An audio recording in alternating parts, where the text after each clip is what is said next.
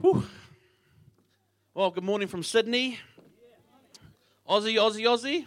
No, I'm just joking. Oh, you guys actually know that. Wow, we. I've got my Wallabies jumper just under here. Next World Cup, we're coming. No, we're not. They can't even get a coach at this stage, so don't worry about that. Well, it's my honour and privilege to be here. Um, I'm Pastor Rod. We, uh, we planted and pastored the Sydney campus. My beautiful wife, Delphina, over here. Can you give a little wave, please? She's been, us the whole way. She's a great teammate. And also, my brother's moved over recently. We are pulling Kiwis one by one. If anyone wants to get to Sydney, let me know. Help you out a little bit. But um, thanks, Katie and Jules, Pastor Jules, I should call you these days. Thank you so much for having us here. It's a real honour.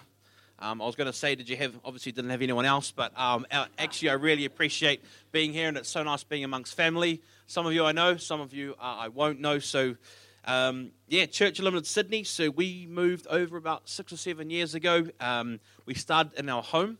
Uh, we, we, we actually had lists of people like this with about 30 names on it where we had gone previously to do some headhunting. And when we moved, uh, one by one, everyone on our list decided not to come.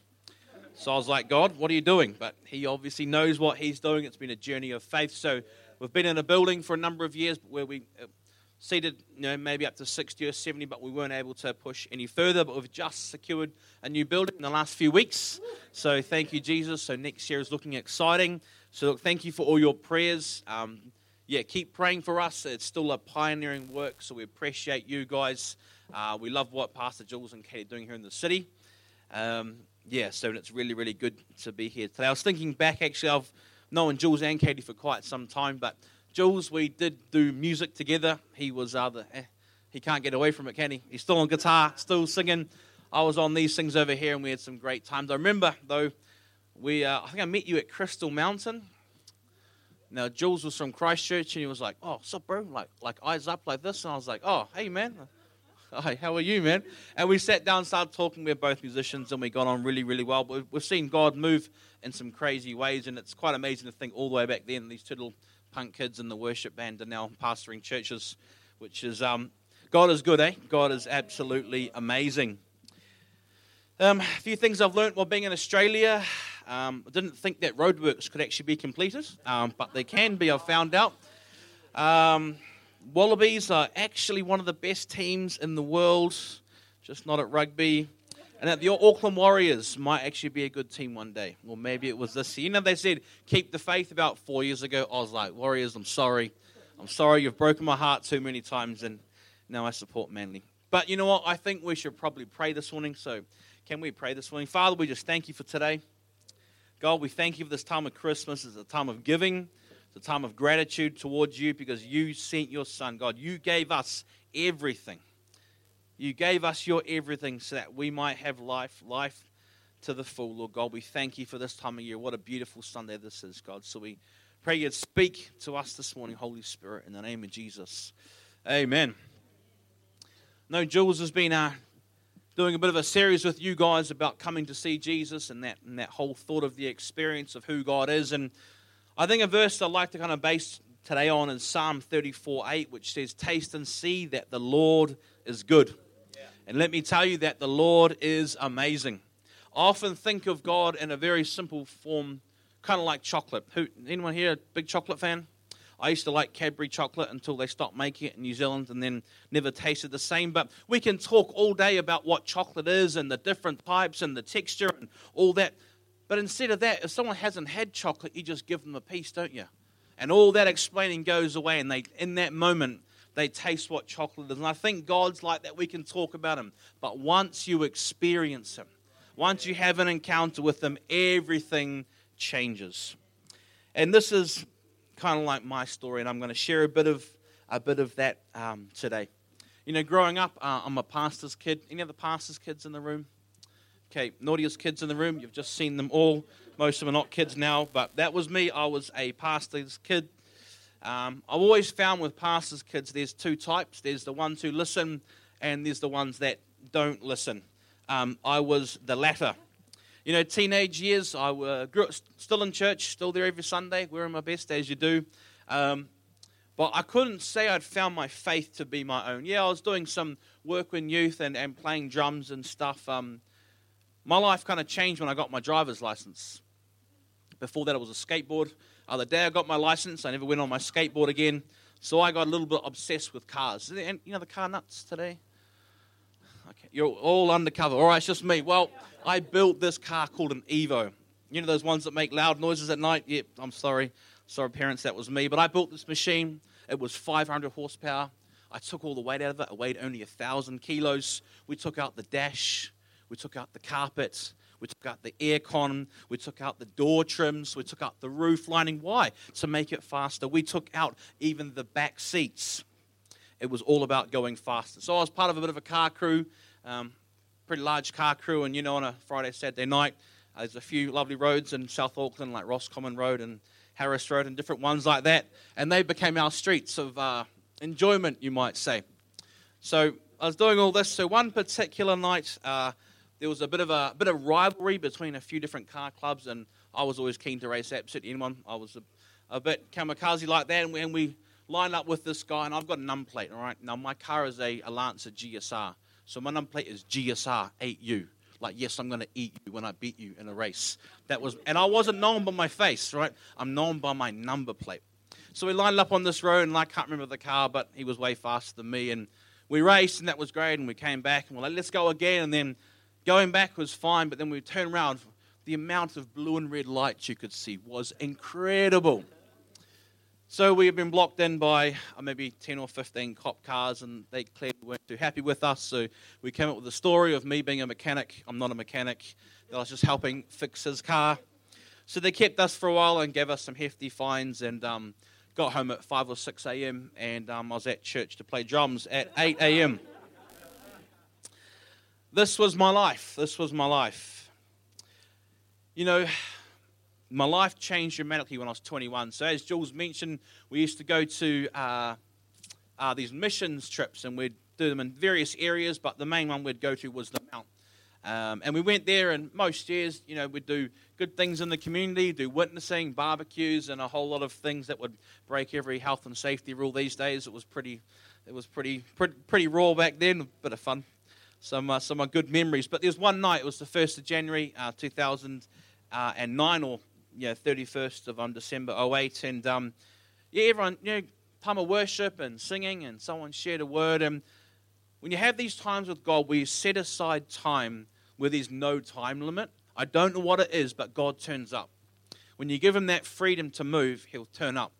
And um, people are on the front and crying and on their knees. And um, me, the heathen, I was sitting at the back with my brother, actually, my brother Tim. And I remember saying these words why is everyone crying? I hate it when they cry. And Tim's like, oh, you know, be quiet or, or, or something of that, that nature. But then in my mind, I, I don't know how this quite happened. I decided the best idea was for me to come to the front and pray for someone. What I had to offer, I have no idea in this moment. But I started praying. It's actually for Delphina's brother, actually, I prayed for. And as I started to pray, I can't really explain it anything more than the Holy Spirit entirely took over me in this moment. Now you're thinking this is a, a semi lukewarm, semi backslidden kind of pastor's kid that is at missions, not really partaking entirely. And I start to pray, and I start to pray, and the praying gets louder, the intensity grows, and I can't explain, but there was such an intense fire inside my heart. And it didn't just last for a minute, we were there for hours. And I started to pray prayers which I don't even know what I was saying, but it was almost as if the Holy Spirit was speaking through me, praying to God for revival. Psalm 51, there's a prayer that says that a humble and contrite heart, God, you won't despise. And I started to pray this back to God. And I, as I could hear myself praying, I almost felt disrespectful in the way that I was praying because I've never prayed in this way before. But when the Holy Spirit takes over you, it, it talks about on one side, you almost become like another person. When the Holy Spirit takes over you, you become like another person. And so this happened, and I was praying and I was praying and started to hand out different prophecies, and I still wasn't quite aware of what was happening. So we, I don't know what time we finished, but it was late, and I woke up the next morning, and Pastor Sam I went to him almost like semi apologetic because I don't like to make a fuss. I don't like to be in the spotlight unless I have to. And I was like, oh, sorry, Sam, like, was that okay? He was like, yeah, that was amazing. I was like, oh, I hadn't quite worked out what had happened. I remember going, you know, just getting ready for the day. And I looked in the mirror. I remember looking at myself and I just said, Jesus is coming soon. And I just bawled my eyes out just bawling my eyes out, knowing that Jesus is coming soon and that God is getting his bride ready. And that you and I are part of the answer of bringing revival to a world that needs it.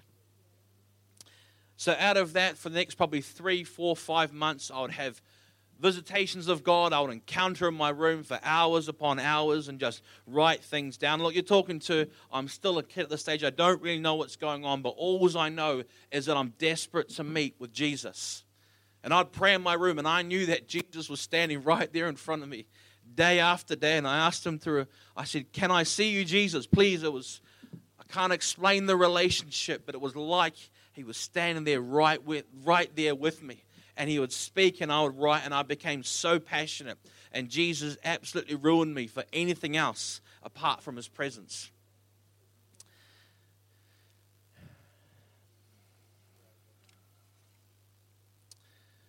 You know, your story might not be anything like mine, but can I tell you that everything starts with an encounter? The verse in John 7 when Jesus says, All you who are thirsty, come to me. I have not seen a time where I have come to Jesus thirsty and not gotten what I needed. You know, in life, we have a lot of responsibility. We have kids and jobs and pressures, pressures and challenges. But can I tell you that when you encounter God, it resets our focus on what's actually important. When we keep our eyes on Jesus, when we focus on Him, He will get us through those things. One thing I hadn't told you is that prior to this missions trip, we used to have a prayer room back at Church Unlimited West, and it was a 24 7 prayer room. And um, my dad, uh, he had gently encouraged me, slash, forced me to go into the prayer room twice a week for the uh, for the three months prior um, to the mission trip. So I went in there twice a week, and, and you have like an hour slot. And look, some weeks I'd pray, other weeks I'd have a bad attitude and would lie on the seats and look at my phone waiting for the time to finish. But I was like, oh man, okay, God, you know, help us at the mission trip. May it be a good mission trip. And look, I did put in some effort, but for how far God came towards me, I am not deserving of what He has done for me. I'm not deserving of the encounter that He gave me. But can I tell you that when, when, when James 4 8 says, Draw near to God and He'll draw near to you, my drawing looked like this, and Jesus' drawing looked like this. This morning, can I encourage you that maybe you think, Oh, I haven't had a, a recent encounter with God. When did you really feel His presence? When did He speak to you in such a way from His Word? Well, when you draw near to Him, and you make time for Him, can I tell you that He is faithful and He will meet with you afresh? I love that verse in Philippians 1, verse 6. It says, Being confident of this very thing, that he who began a good work in you will complete it until the day of Jesus Christ. You know, some of us can get worried or we're unsure about the future or what our calling or our purpose looks like. Can I tell you that if God started it and He did, He's going to be the one to bring it to completion for you. But if you're unsure of where, you're going, if you're unsure of direction, if you're unsure of the future, come back and sit at the feet of Jesus. And let me tell you, He will give you your absolute everything. You know, now I've been pastoring for six, almost seven years, and there's many a time I've had to come back to God and just sit at His feet and come back to that place of reset, encounter Him, hear His voice, and move forward again. I've got three kind of brief things to share with you this morning. If we talk about tasting and seeing, if we talk about that experience of come and see Jesus, I think it's three simple steps. And my first one would be to encounter him. My second is stepping out. And my third looks like persisting at that.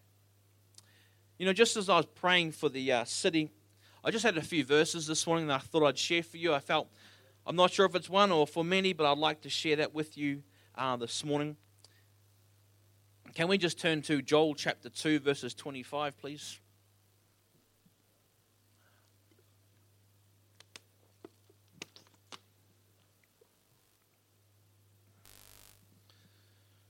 Who's got their physical Bibles? I remember Pastor making a, uh, a joke, but not a joke, a few weeks ago about us all bringing our physical Bibles, which I think is great.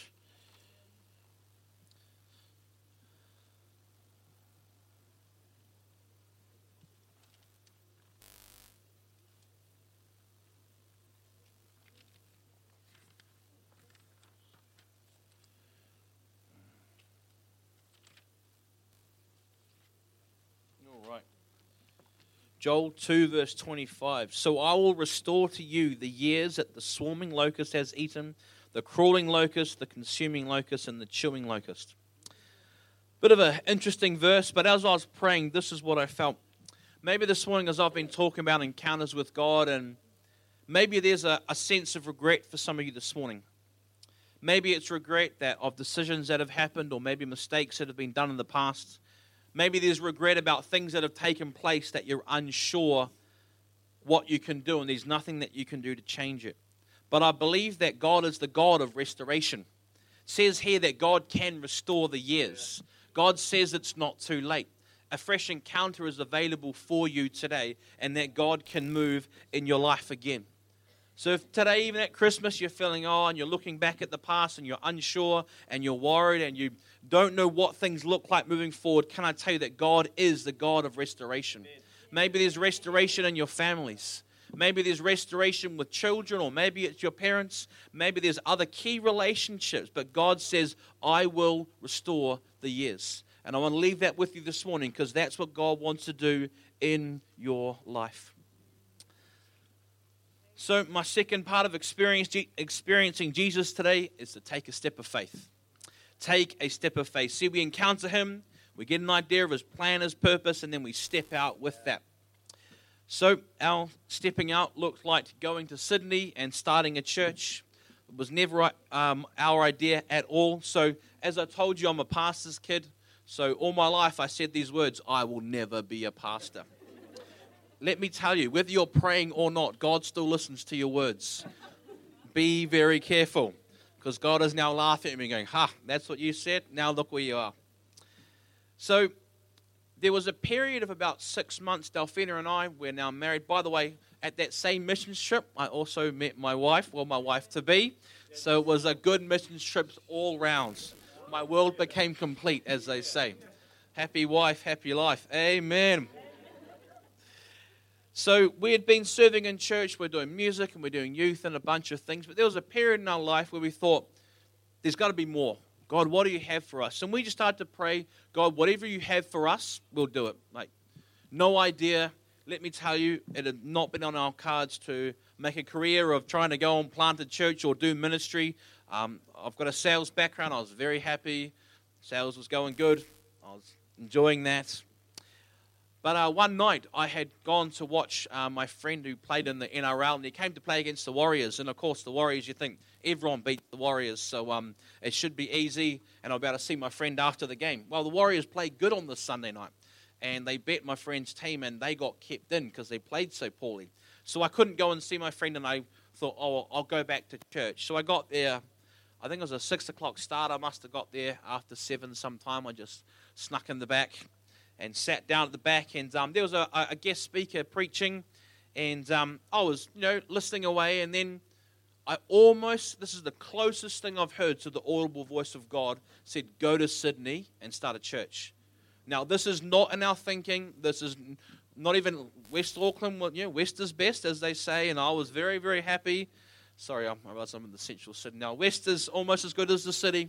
Um, almost heard the audible voice of God. And as I heard it and just processing it, the, the preacher on stage says, I see new international campuses within about 10 seconds.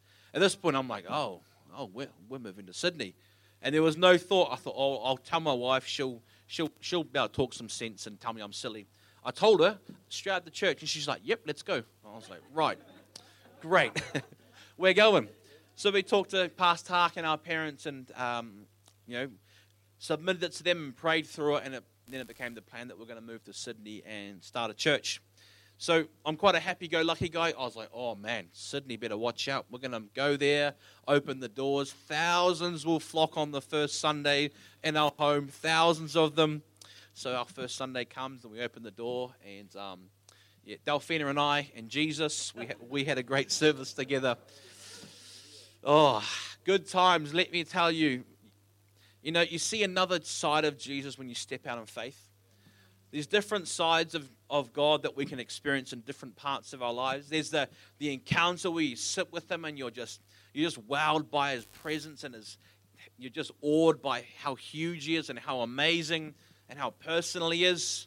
But there's nothing like stepping out of the boat and getting a little bit uncomfortable. James 2:26 says, "So faith without works is dead." You and I have got to put that faith into action. the great thing I love is that even when we get uncomfortable and we don't think we've got it together, and trust me, this journey is Delphine and I just kind of tripping one foot over the other, figuring things out as we go, relying heavily upon God. And after a while, you see the hand of God starts to move. People start to come. Early on, we were on the trains in Sydney. Trains in Sydney work properly, they're amazing. They arrive on time, leave on time um, all these types of things. But even when we're on the train in Sydney, um, Delphina looks out the window, sees an old workmate from like five or six years, and goes, Hey, I used to work with her. Text her. She's the first person to join our church. She's now one of our main worship leaders. Delphina did not even know she was in the church. So as time goes by, God has just set up key people to join our church. He's guided us, He's led us. Um, we ended up having a building through COVID, and obviously, COVID was pretty challenging. And we had been looking for a new building for a long time, and we just got that in October 2023. So we're very, very grateful. It can seat 120, 130. So we're very excited about what God's going to do.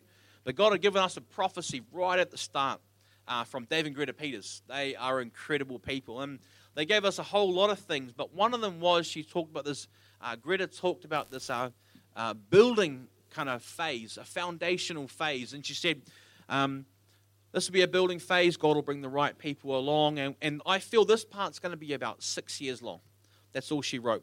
The building that we had, we applied for earlier this year. Now, patience is not my strongest suit. I was pushing and pushing and following up, trying to get this building over the line, doing everything we could.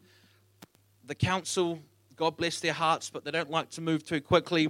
We're pushing for approval, and we finally got it signed in October 2023. That prophecy came in October 2017, exactly six years to what the prophecy had said. When you step out of faith, God will move on your behalf. My challenge to you this morning you, you may not be moving countries and planting a church next year, and only do that if God calls you to do it.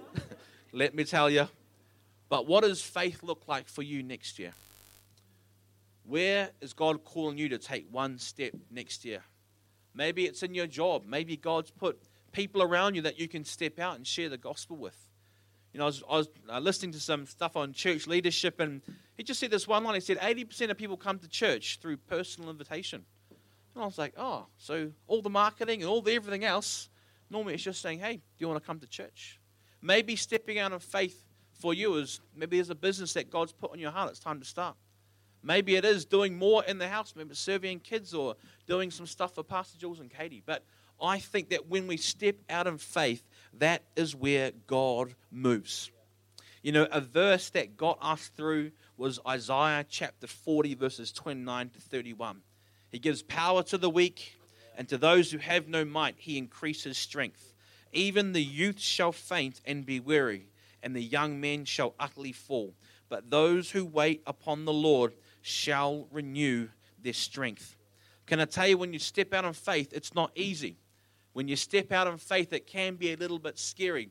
But the greatest thing about it is that God is with you when you step out in faith.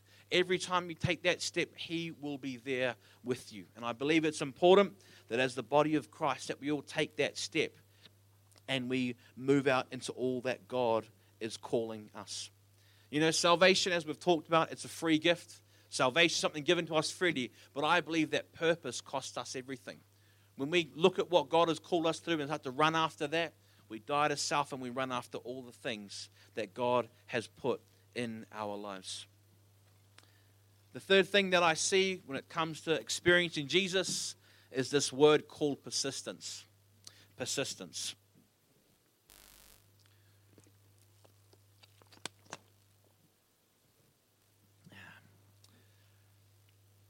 Something I've come to realize on my journey being in Sydney is that God's more interested in what He does in me rather than what He does through me. We can be all about what God wants to do and the great things we do for God, but actually, the most important thing that God is after for us is what He's doing in us, which is character. Who likes character? Amen. It's a it's a painful one. It's a painful one. In James chapter 1, verses 2 to 4, it says this My brethren, count it all joy when you fall into various trials, knowing that the testing of your faith produces patience. But let patience have its perfect work, that you may be perfect and complete, lacking nothing.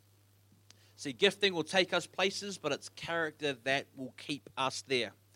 Doesn't mean that you and I stop dreaming and maintain the vision of what God has in our lives. There's something that I've learned while we've been in Sydney is that God's in control of the timing and He's constantly tapping away at our hearts to mold us and make us into who He's called us to be. Has anyone here done a pottery course before? My hands up. I'm very proud. No one's done a pottery course. You should actually go and do it. You know how you can prejudge things? I, I was like, I'm not going near that thing.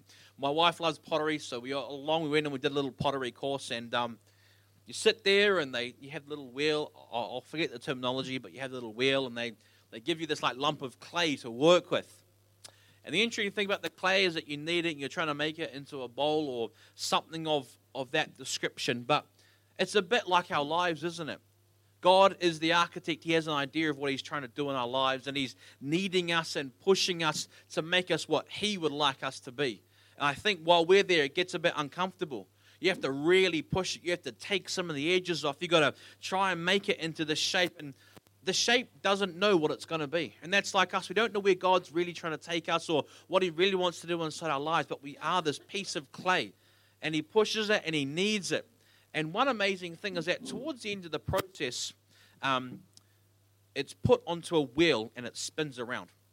And as it spins around, you use either your hand or like little tools just to shave off different parts if that piece of pottery is not centered on the wheel, it'll become lopsided. If we don't go through the trials that God has for us and be completely where God wants us to be, we end up going through trials the wrong way. Maybe we become bitter. Maybe things go wrong and, and, and we don't quite be where God would like us to be. But when you sit on that wheel and we stay there, even though it's painful, even though trials are not easy, even though all of us wants to react and move and go here or there, we stay right where God is wanting us. Why? Because He's the architect and He wants to make something beautiful out of our lives. When God does this, He'll have no problem moving through us.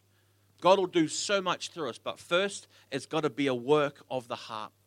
You know, while we've been in Sydney, yep, look, there's definitely been some challenges along the way when you're trying to, you know, pioneer or plant anything, there's, there's going to be major challenges. But one thing we learn is that you have to passage through these things the right way. If you don't, you'll come out of the other side not quite how God wanted you to be. Maybe you're facing something today. Maybe there's a hurt in the family. Maybe there's challenges at work or different things, and everything about you wants to leave that situation. Can I tell you, the, sometimes the hardest thing to do is stay right where God wants you to be. If God has you right there, He'll make a way forward for you. There's a, vo- a verse that says that God's grace is sufficient, that His strength is made perfect in our weakness. God will get us through, and God will be able to move powerfully in our lives. There's a couple of verses that uh, got us through some very, very hard seasons, and I'd like us to just turn to those this morning. If we can just turn to Psalm chapter 27.